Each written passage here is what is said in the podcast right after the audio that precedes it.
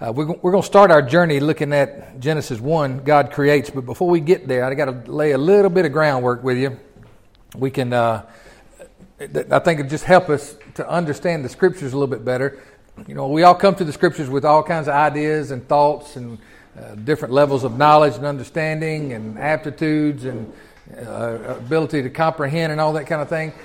But this will help us. There actually is a key to understanding the entire Bible, and that key is Jesus.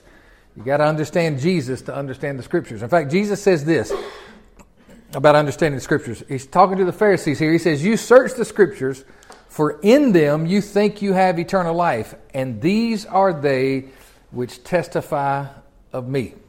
All right, and then the same conversation just a few verses down. He says, "For if you believe Moses, you would believe me. For Moses wrote about me." Now, wait a minute. Now, I thought Moses wrote about Abraham and Joseph and Isaac and Jacob and all that. So is Jesus kind of interwoven, the message of who he is, interwoven even in Genesis? Absolutely. He says, but if you don't believe his writings, you won't believe my words either. And then there's this thing that Jesus said. This is how Jesus saw the Bible. Of course, the Bible that Jesus had would have been the Old Testament, the Hebrew Bible. This is a post-resurrection account. This is right after the Road to Emmaus story, which is one of my favorite stories in the Bible. Luke 24, he leaves the two gentlemen he had supper with at the Road to Emmaus, or on the Road to Emmaus. He leaves there, and they go to Galilee, and Jesus is going to meet the disciples there. This is a post-resurrection appearance of Jesus. In verse 44 and 45, this is what Jesus says about the Scriptures. Listen to it. Then Jesus said to them, this is the disciples, Jesus said to the disciples, "These are the words which I spoke to you while I was still with you, that all things must be fulfilled which were written in the law of Moses and the prophets and the Psalms concerning me." And that prophet, the law of Moses, prophets, and Psalms, that's one way of categorizing the entire Hebrew Bible. You know, we do it a little bit differently in our colleges and seminaries. We call it the Pentateuch, and then we got the minor prophets, the major prophets, and the historical books and all that. But historically, the Jews, they separated the Bible into these three. It's called the Tanakh. There's the Law of Moses, which is Torah, first five books, right? Then you got the Prophets, which is the... It includes some of the historical books as well. And then you got the Psalms, which that's the category that deals with, it's called the writings, actually, to the Jews. It's called the writings. Psalms, Proverbs, Solomon's writings, and things like that. So, but Jesus said all of this whole Old Testament is all written about me. And then it says he opened up their understanding that they might comprehend the Scriptures. But the way to comprehend the Scriptures is to understand him. He's the key to understanding it all. All right, we're going to find some of that in Genesis chapter 1 today. So 2 Timothy 3, Paul talks about how we should look at the Scriptures. You probably heard this before. It says, and he's talking to Timothy, Paul is. He says, "And that from childhood you have known the Holy Scriptures, which are able to make you wise for salvation through faith which is in Christ Jesus." Now, he's talking about the Old Testament. When he says Holy Scriptures right there, the New Testament is being written when Paul's writing all this, okay? So he's talking about the Old Testament specifically. Now, we can incorporate the New Testament with that phrase as well. But Paul's specifically talking about the Old Testament. He says the Old Testament is able to make you wise for salvation through faith, which is in Christ Jesus. All right? All Scripture is given by inspiration of God and is profitable for doctrine, for reproof, for correction, for instruction in righteousness, that the man or woman of God may be complete, thoroughly equipped for every good work. Let's break that down just a little bit before we get into our Genesis 1. So the first thing we understand from what Paul says right there, the Scriptures come to us from God. Amen? They come to us from God. The word is inspiration or God-breathed. God breathed them out by speaking them. He spoke them to men of old, as the Scripture says. So that's the first thing to understand. They came from God. Now, why were they given? He said specifically to make you wise. There's a particular kind of wisdom in the Bible. It doesn't cover all the ins and outs of everything dealing with life and all that kind of thing. But it does cover this subject very, very well. It is written to make you wise for salvation, which only comes through Jesus Christ. That's where you land when you understand the Scriptures correctly. All right? So now how is it going to do this? He just broke it all down. How is it going to do this? How is it going to make me wise, especially towards concerning salvation? How is it going to do this? It's going to teach me. Don't we need some learning? Oh, boy said, I need some learning. It's going to teach us. It's going to make us wise. It's going to instruct us. Lots of instruction. We're going to see that in these stories we come across. We're going to see the wisdom that leads us to salvation in Christ. We're going to get all kinds of lessons from their lives, all kinds of input. The Scripture is also going to rebuke us. My mama was good at that. I didn't need a Greek or Hebrew dictionary to figure out what that meant. I just had her. She helped me out with that. It just shows you your wrongs to instill values and convictions in you. Shows you the wrong so that you can do right, right? The Scripture also corrects my faults. It helps me correct my faults. It literally, it means straighten me out. Sets me on the right path. All right? And the Scriptures train me to stay on the right path. So we're going to get in Genesis. We're going to trust it to do all this stuff in us. And some of y'all need straightening out. Some of you are going to take a little bit bigger hammer than others, ain't you?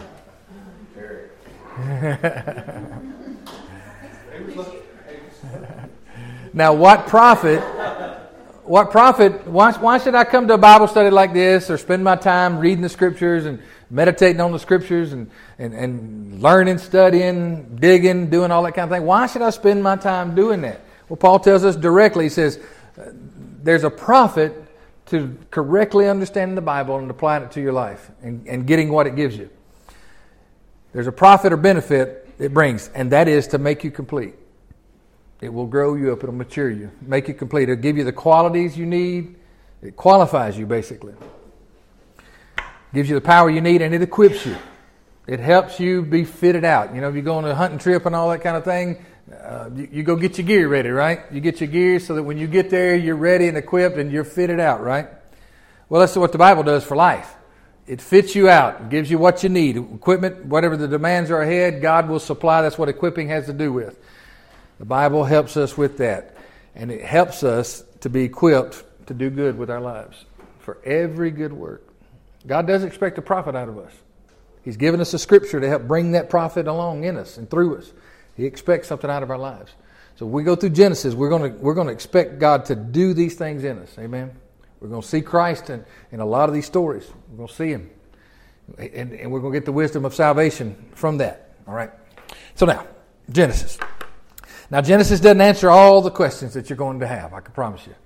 You know, we wonder about all sorts of things, you know. What about the whole creation-evolution debate? What about the whole, is it 24 hours, days, or is it eons of time? Was it thousands of years? Is the earth young, or is the earth old? You know, that kind of thing, all that kind of thing. Genesis really doesn't answer those questions. It's not written as a scientific manual. It's not written for that kind of knowledge. It's written for the wisdom that deals with the meaning of life and what life is all about. Now, it's going to answer some things for us, and it'll help us along the path. But a lot of people have made the book of Genesis to answer a lot of questions that it doesn't, because our minds just think differently than the people that wrote the Bible. So what it does do, it'll answer questions like this, which are really more important than is the earth old or is the earth young? Okay, and you may have your different opinions about that. But it's going to answer these questions. This is much more important. Who is God? Who are we? Why are we here?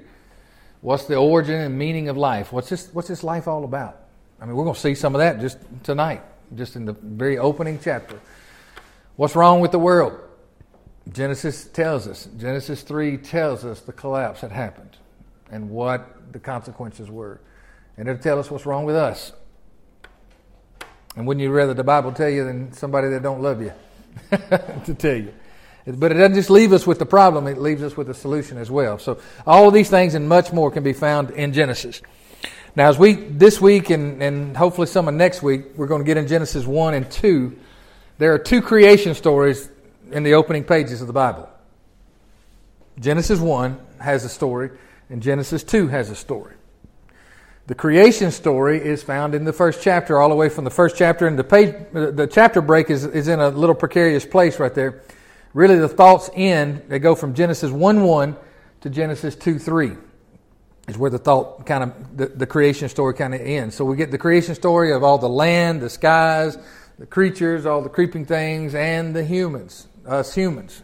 So we get that in the creation story. And creation is set up in Genesis 1 for life to flourish.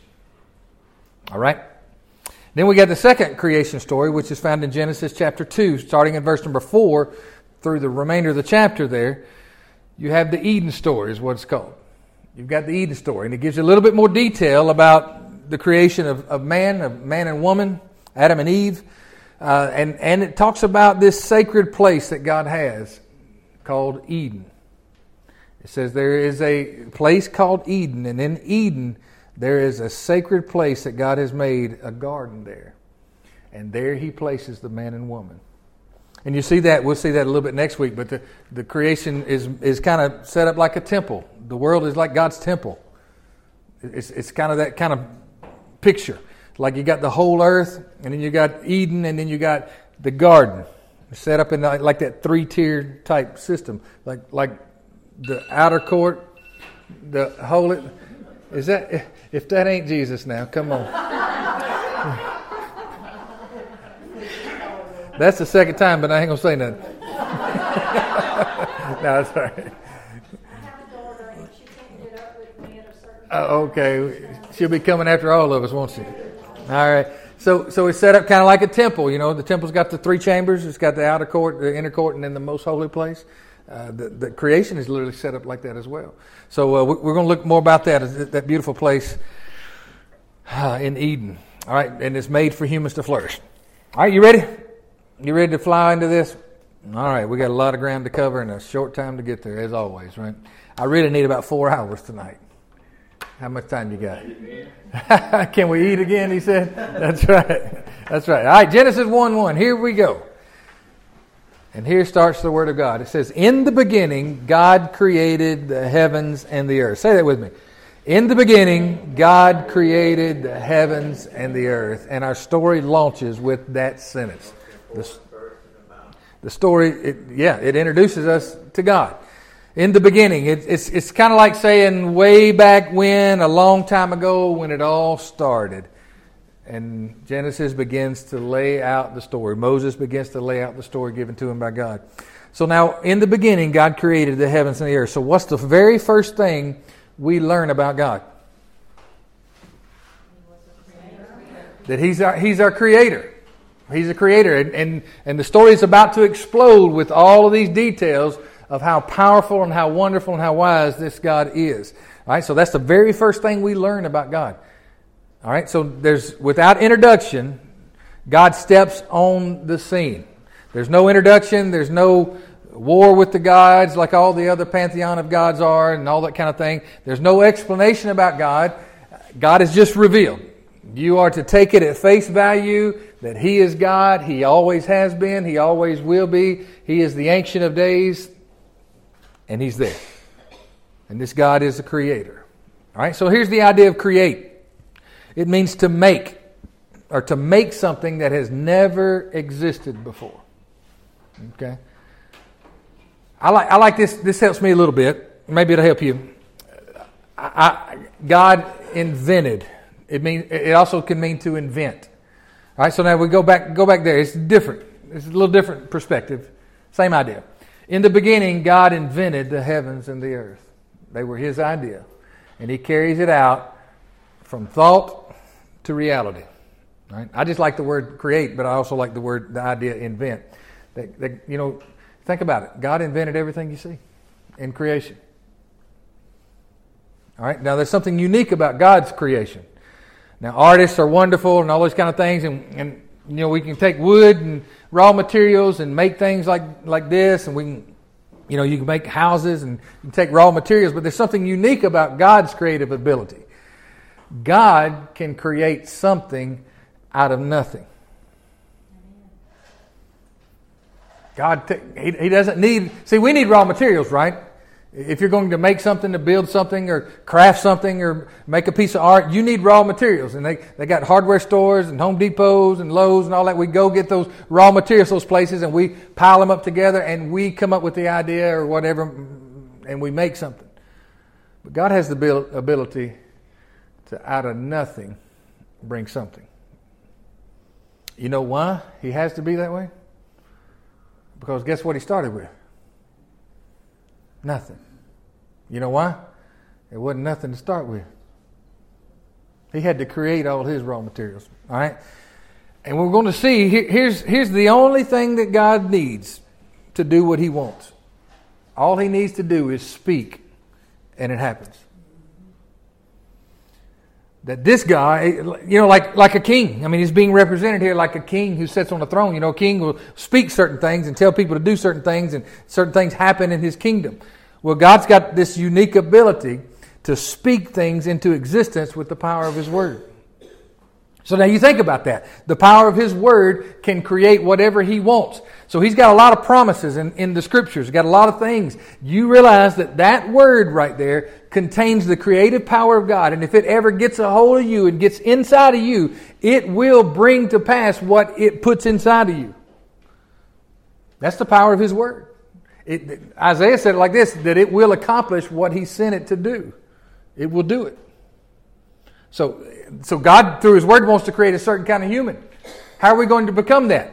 Well, that creative power is going to get inside of us. We're going to receive his word like a seed is what it says, right? We receive his word like a seed. It goes in our hearts, and it finds a place to grow, and it grows, and it changes us into a particular kind of person because his word has creative power, all right? So he can create something out of nothing. Hebrews 11:3 says this, by faith we understand that the worlds were framed by the word of God, so that the things which are seen were not made of things which are visible. And you think on that hard enough and your mind will go, pew, you'll blow a circuit out your left ear. But he's so above us. That's why he says things like, my ways are not your ways. I got ways of doing things you ain't even thought about. You know, all of that kind of thing. So now, God creates. Now it tells us specifically right here in the opening line that he creates the heavens and the earth. The heavens and the earth. Now here's a way we would probably write it in our language today. He created the skies and the land. You know, all of that kind of idea. The heavens, the atmosphere, all that kind of thing. Stars, the sky. He created all of that and the earth, the land, right? All right, so verse number 2. Let's pick up a little more text. The earth was without form and void, and darkness was on the face of the deep. All right, so now we got a little problem here.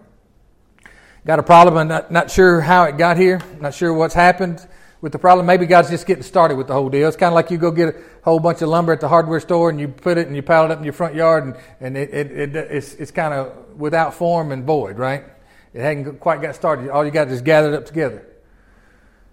Did you read what it was said about it? Now, go back to that verse again. It's without form and void. Darkness was upon the face of the deep. All right, so here's the problem. Is the land livable? Is the land livable? Can anything live in that? What's wrong with it? Well, it says it right there. It's without form and void. Maybe another way to understand it is it's wild. It's just wild. You ever been out in the wilderness? It's wild. And it can be dangerous out there, can't it? It can be fun, but it can also be dangerous. It's just wild. Wild and waste. It's kind of a wasteland. Another way to say it is it's unformed and it's uninhabited. It's not taken shape yet. And there's certainly no creatures that can even inhabit it, right? And it's covered in darkness. Darkness is on the face of the deep. So what can grow in darkness? Just a few mushrooms, that's about all I know, right? Not much. The other problem is it's covered by deep waters. Now, the reason it's laying it out like this, God's going to solve all three of these problems in the creation story. You're going to see it. He's going to solve all of this. It's covered by deep waters. Kind of like a churning ocean. Deep, dark, moving waters. Okay? Now, picture that in your mind. Can you picture? I mean, when you read the Bible, don't just read it and don't get through it. formulate this stuff in your mind. Get your mind and your sanctified imagination going and think about the picture that's given to us right there. Do you see it? I mean, just look down. What do you see according to those words right there? I mean, you can't see nothing. It's dark, right? No. I mean, it's just black and churning. You can hear the water. You ever been on the sea at night when it's really, really rough? It's kind of scary, isn't it? Yeah, you've been there a few times, haven't you? It's kind of scary. Well, that's the picture that's being painted. You kind of get an idea of that. All right? Now, question. Is there a Jesus story that has Jesus doing something in the darkness upon deep churning waters? Hey, we got a couple stories like that, don't we? See, Jesus is the key. Now, this is why the disciples were so kicking when he come across that water, walking on that deep water, walking in the dark, and the only one they knew could do anything like that was God. He did it back in Genesis chapter 1. He's the one that stands over that kind of stuff. Is Jesus saying that he is the God of Genesis 1? See, there's lots more to these stories than just these little... The miracles are wonderful, but the miracles are also revealing who he really is, his nature and his character, who he is. All right, so Jesus is trying by showing us that story and doing that with the disciples at night, walking out on the water. He's showing us he's the Lord of all creation. He's the God of Genesis chapter 1. That's why the disciples didn't have nothing to say. They couldn't respond. It was just blew all the circuits. Now just think about that. Now just think about all that what I just said. The scriptures are going to make you wise for salvation to put your faith in Jesus Christ. Now, you need that bit of information to go back to that story, because in that particular verse right there, you wouldn't get Jesus out of that verse unless he did that on that water. You see what I'm talking about? He's the key to understanding who this is and how this happens. All right, so now. All right. Pick up the rest of verse number 2. And the Spirit of God was hovering over the face of the waters. All right. So now, in the darkness comes the Spirit of God. And what is he doing? What do you see? What do you see?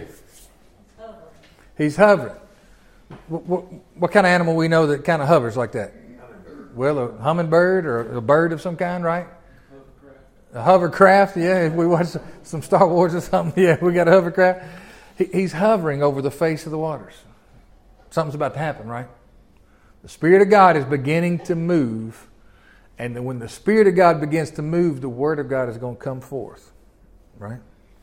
So now let me ask you this. Just staying with the Jesus key to understanding things, because these patterns that you see in Genesis, especially 1, 2, and 3, begin to repeat themselves through the entire Bible, especially all the way to Jesus. They repeat themselves over and over and over in different ways. I mean, is there another story about a wind and a blowing and a bunch of water? Is there another story about that and some other things happening? Isn't there like a Red Sea story about that? The patterns begin to repeat themselves over and over in different ways, but showing us that the story is continuing from generation to generation. Now, here's a Jesus story. Answer me this. Is there a Jesus story with water and the Spirit hovering? His baptism. Okay. So where creation happened in Genesis chapter 1, now when if I have a knowledge of the scriptures, just even on the first page right here, I begin to think, wait a minute now, there's water and there's the Spirit hovering. I would think about the Spirit descending upon him, hovering over him like a dove. It's what the scripture says, the gospel writers say. And I think about that, and my mind races back to Genesis 1 and said, oh, I see what's happening. In Jesus, there's a new creation moment happening. Something brand new is about to come forth right now. That's what happened in Genesis 1 now. That's what happens in Jesus' life, isn't it? Okay. You see what I'm saying about all this, making these connections? And don't feel bad if you didn't see all that. I've had teachers that helped me see it. And maybe I can help you just dig in the Word a little bit deeper and get in there, because we can get that wisdom of salvation out of it. Not just knowledge about Abraham, not just knowledge about Isaac and Jacob, not just knowledge about King David. I need the wisdom that leads me to salvation. That's what I need. All right, so now, the action is about to start. So we got the problem of all the wild and waste. We got the darkness. We got all of that happening, the deep waters. We got all that happening. The Spirit begins to hover over all that, let's just call it madness, over all of that chaos, all that madness. The Spirit begins to hover. And the action starts with 10 words spoken by God. 10 sentences. 10 times in Genesis chapter 1, the phrase God said is recorded. Okay, now this thing keeps repeating now. 10 words. Is there another place in the story where God speaks 10 words to anybody? Maybe 10 sentences. Let me help you. Maybe 10 commandments. Ah, okay. So now God's going to speak this 10 times in Genesis 1, and creation is going to happen. He's going to speak those 10 words. In fact, that's what the Hebrews call it. They don't call it the 10 commandments. They call it the 10 words. In Exodus 20. He's going to speak those 10 words over them, and a new nation is going to be born. Basically, it becomes the beginning of their constitution. See what I'm talking about? These things just keep repeating themselves. All right?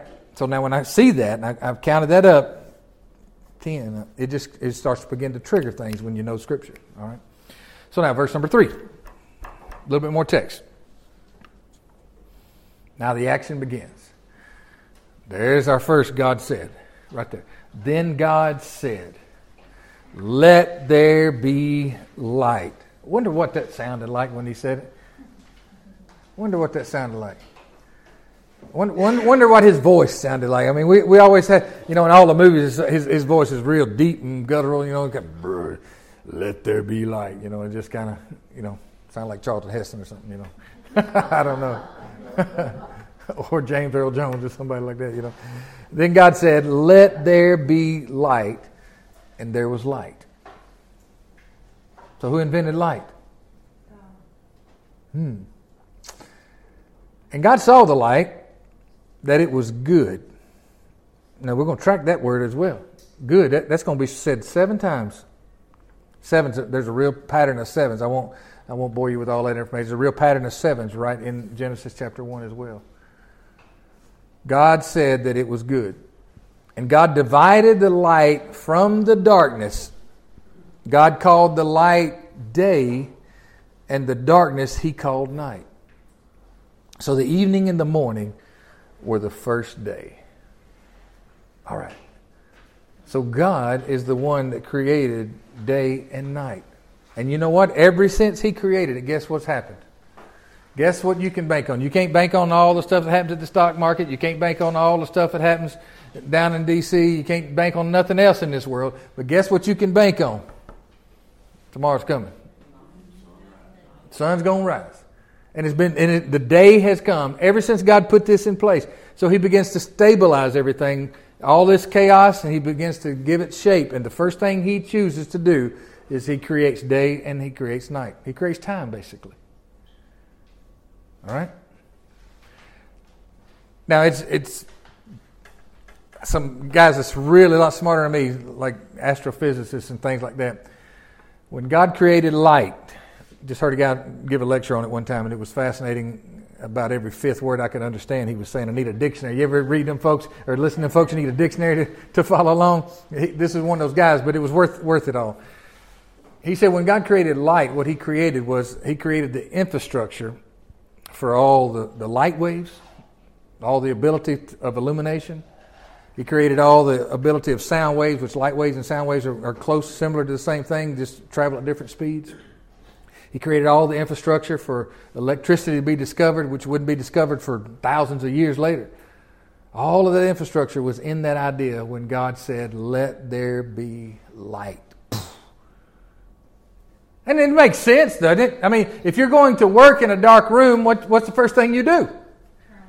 You got to turn the light on. That's what he does. So he just turned the light on. Now notice this right here. Okay, so he called the light day. And he called the darkness night.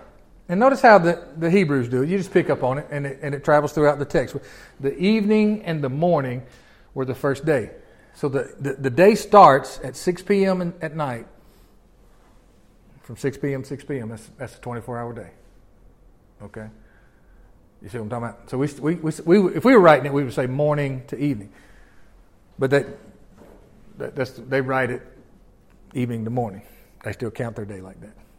All right? The Sabbath in Jewish religion starts in the evening time. All right? So light. Let there be light. Boom. So the darkness problem just got solved, didn't it? The darkness problem is solved. Now, okay. Are there any Jesus stories where he talks about light?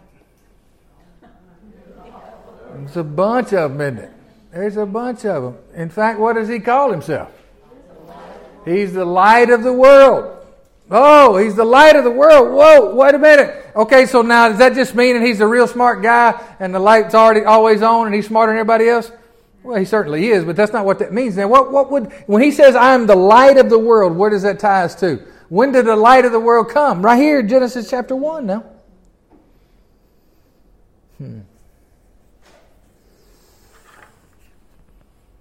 John chapter 1 says, and he's the light of all men. You know, there's a bunch of light. He speaks a lot about light. He speaks a lot about the kingdom of darkness. All right? You see what I'm talking about? When you see we're Jesus people. We want to see the Bible the way he sees it. And he says, all of these things speak concerning me. All right? That's the way we want to see it. See it like he did. All right? Now, time's not going to permit me to read all the text. That's why I'm going to need you to read along and read ahead, because I won't be able to cover everything unless you want to stay the night, which I'm certainly down for it. I'm sure y'all... So we got the 6 days of creation. It's just kind of outlined right there in your notes. All right, we've seen day one. He created day and night. He invented day and night. That was his idea. And then in day two, he separates the waters. He begins to deal with this water issue. And he separates it. He separates the water in the sense that he creates an atmosphere. You know, now scientists are telling us that it's like this dome this canopy that's across the globe, right? That creates the atmosphere. The ozone layers are part of it and all that kind of thing. But it creates the atmosphere that makes it conducive. In fact, when they send up the rockets and the space shuttle, they have to arm them with the ability to penetrate that atmosphere, don't they? You know what I'm talking about? And if they don't quite get it right, it will, what they'll say, burn up on re-entry, right? That kind of thing. But he creates that atmosphere that makes it conducive for life. He creates the waters above, and he creates the waters below. So he's beginning to deal with the water problem. All right? That's day two. Then day three, he brings forth the dry land, the earth, the land. And he separates the waters. He's dealing with that water problem. He's separating the waters again, and he creates the seas or the oceans. Creates all of that, spreads it all out across the globe. And they tell us what the globe's made up of, what, 3/4 water or something like that? Something of that nature. Then he makes the grass, the herbs, and the fruit trees on day number three. I wonder why he says fruit trees, because he doesn't say pecan trees, he doesn't say oak trees, he doesn't say pine trees, but he says fruit trees. I wonder why he mentioned fruit trees. Are there going to be any stories that come up where fruit trees kind of become a problem? Mm-hmm. See, it's narrowing us down to a particular bit of information. Not all of it, doesn't tell us everything, but it's pointing us in a direction. Day number 4, verse 14 through 19. Then God creates the sun. Now we know how powerful the sun is. The energy, and they say if we were just a few thousand miles closer, we would burn up, it scorches us to death. Now think of that, just the idea of the sun. It's the most powerful thing we know. Outside of God, it's the most powerful. The sun came out of his mouth. I mean, he spoke spoke that powerful thing into existence. That's pretty wild, isn't it? He created the sun, the moon, the stars for signs, seasons, days, and years. Some of y'all ever do any nautical stuff? Now we've got instruments and things like that. We use all kinds of other electronic stuff. But there's a day, and in fact, some of the old-timers, they still do it today. They will use those stars to navigate on those waters, won't they? In fact, even a guy that knows what he's doing with all electronics, if he's smart, he'll know about those stars and their signs, right? They direct us. They help us. They mark our days and calendars and years, all of that kind of thing. So God begins to make it. Now, there's an interesting thing in Psalm 147 it says about the stars. Interesting thing. It says that He knows all the stars by name. How about that? Isn't that something? Now, I got a little fun pastime. I just love to study the heavens a little bit. Now, I don't have a clear night and think about that. Yeah. And in fact, another place it says he puts them all in their sockets. It's like, like you plug in something in this wall right here, in a wall socket. It's like God created the whole canopy, stretched it out, and made it electrified, and He knew right where the sockets were, and He plugged all them stars in those sockets. That's kind of the picture that's given to us. That's kind of neat, isn't it? So, day 5. He creates the water creatures. Day 5, He creates the sky creatures, the winged creatures. Think about that. Those little, I got these hummingbird feeders. They're coming now. A hummingbird was his idea. You think about that. All the birds you see flying around, the hawks, you name it. So mosquito. No, mosquito. I think the mosquito came after the fall. I'm not sure, but and all of those creeping things that creep on the earth that you're talking about, they're created on day 5. The water creatures, and it says. Literally in the Hebrew it says the sea monsters. He created the sea monsters, these big giant fish. And in fact, when he talks to Job, he's a little proud of one of them, isn't he? He calls it Leviathan. That's like his sea dragon. God said, you don't know nothing about Leviathan. Go give him a pet, Job. Why don't you go pet him? What do you think about him? So you read Job and you hear some of this creation stuff. And he blesses the water creatures and he blesses the sky creatures. And he says, be fruitful and multiply. And they do. All right. So now let's go to day 6. Day 6, I want to read some of that. We've got a few more minutes here. Day 6. And please go back and read that. We just, for the sake of time, we just have to skip through it. Verse 24, this is day 6.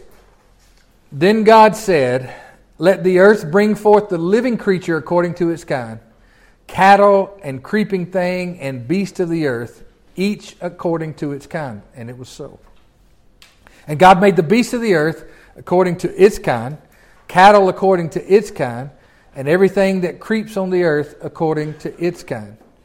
And God saw that it was what again? That it was good. And then verse 26. Now the story is going to take a whole other direction. Then God said, let us make man in our image. According to our likeness, let them have dominion over the fish of the sea, over the birds of the air, and over the cattle, over all the earth, and over every creeping thing that creeps on the earth. Now, see, that's kind of a breakdown of what He just created, right? And who did He just give dominion to for over all of that? Man. That word man literally would be translated to humans. Okay, it's not a male term. It would be, let us make the humans in our image. And we're going to know why in a minute. He's going to say this. Verse 27, we're going to unpack more of this next week. So God created man in His own image. In the image of God, He created him. Male and female, He created them. So we see a little bit of that image right there. Man starts off with Genesis 2 is going to tell us man starts off as one. God splits him into two. And then He says, now y'all become one again. In marriage, right? That's what that's about. So now we have the humans on the earth. All right? We'll talk more about that next week. That's a lot of stuff right there. We're going to talk about the image bearers. What are we? What are we to be? All right? It says, then God blessed them. So He's blessing again. Who did He just bless? Or what did he just bless? You can thank him every time you go down to the river. Every time you go down the spillway. Why are those fish there? Because he told them to multiply. Guess what they do every time they get a chance? Then God blessed them, and God said to the humans, he said to them, "Be fruitful and multiply, fill the earth and subdue it, have dominion over the fish of the sea, over the birds of the air, and over every living thing that moves on the earth." And God said, "See, I have given you every herb that yields seed, which is on the face of the earth, and every tree whose fruit yields seed. To you it shall be for food." All right. Again, we'll unpack more of that next week. "Also to every beast of the earth, to every bird of the air, and to everything that creeps on the earth, in which there is life, I have given every green herb for food." And it was so. And so what do all those big cows eat? What do all those big creatures eat? Mm-hmm. Then God saw everything that he made. And indeed it was, we got a little change here. It was what? Very good. So we got 7 goods in there. We got 6 of them are just good, and the 7th one is. So God just steps back and he looks at everything and he says, "That's very good." He said, "Ain't nobody here to clap for me or praise me, so I just praise myself. That's good. I did a good job. This is really good." So the evening and the morning were the 6th day. All right, so now put this together in your mind. Okay, you probably can't see this on the screen, but you can in your notes right there. All right, all the problems God was solving about the wild and the waste, all that kind of thing. Now, notice the days, how they're paired. And this is the wisdom of God. I want you to see the wisdom of God. The days are paired. This is the way this is laid out. Day 1, 2, and 3. See, day 1, God creates day and night. And then day 4, he creates all the sun, moon, and stars. Right? Now, isn't it something? There was a period of time that the sun wasn't what gave it light. The light just came from God's word. God said, "Let there be light." And the sun was created on the 4th day. Your mind will just go blown. All right, so day 1 and day 4 correspond with each other. This is the wisdom of God. Day 2, where God separates the water, makes the atmosphere, and has the waters beneath as well. And you know what? The waters beneath are separated. If you drill long enough in the earth, guess what you're going to hit? Almost always. You're going to find water somewhere. God did all that. Or oil. Yeah, that'd be... yeah. Now, that'd be nice if we did that. Now, we need some of that. And in day 5, so he creates the atmosphere. And in day 5, he creates all the birds in the water and the fish in the water and all that kind of thing. Day 2 and 5 correspond together. Okay, so basically what God does, he creates the infrastructure, puts it all together. It's just wisdom. And then he fills it with the creatures. You see what I'm talking about? Day 3... all the land emerges. And then day 6, they correspond, and now he creates all the land creatures. Everything that creeps on the earth, including even humans at that point. All right, you see that? Just the wisdom of it all. And maybe without a chart like that, you wouldn't pick up on that as well. But all these days, they kind of dovetail. It all means something. It's showing us his wisdom. All right? So now, let's wrap it up with this. "Thus the heavens and the earth and all the host of them were finished." Getting into the first part of chapter 2. It was all finished. "And on the 7th day, God ended his work which he had done. And he rested on the 7th day from all his work which he had done. Then God blessed the 7th day and sanctified it, because in it he rested from all his work which God had created and made." So now what kind of God is this? Just putting it all together right there. What kind of God is this? Just that little bit of that story. Without even going too deep. What kind of God is this? He's our creator first and foremost. We see that, right? He's our creator. That's how he's introduced in the story. Well, this God speaks and things happen. Things come into existence. He speaks. There's power in his word. Now, if I say Lee's shirt is blue, I'm not telling the complete truth. If God says Lee's shirt's blue, guess what happens to Lee's shirt? It turns blue. He speaks things into existence. This God brings light to darkness. You're going to see this time and time again in the story. This God brings order to chaos. That's who He is. This is what He does. This God is the giver of life, and He desires to share it, especially with us. And He's wise beyond comprehension. I mean, He invented humans and all the systems that make up our body, and all the systems that make up the animal kingdom, all the systems that make up the plant kingdom, all the systems that make up all the meteorology and all the weather and all that kind of stuff. God created. That was His idea. That He created all that. He invented it all, didn't He? And what He does is always good. So when you see this word "good" now, the Bible becomes the story of God bringing good. In fact, when it said of Jesus, the apostles say it in the book of Acts, that Jesus went about doing what? Good. He went about doing good. And you just thought He was being a nice guy.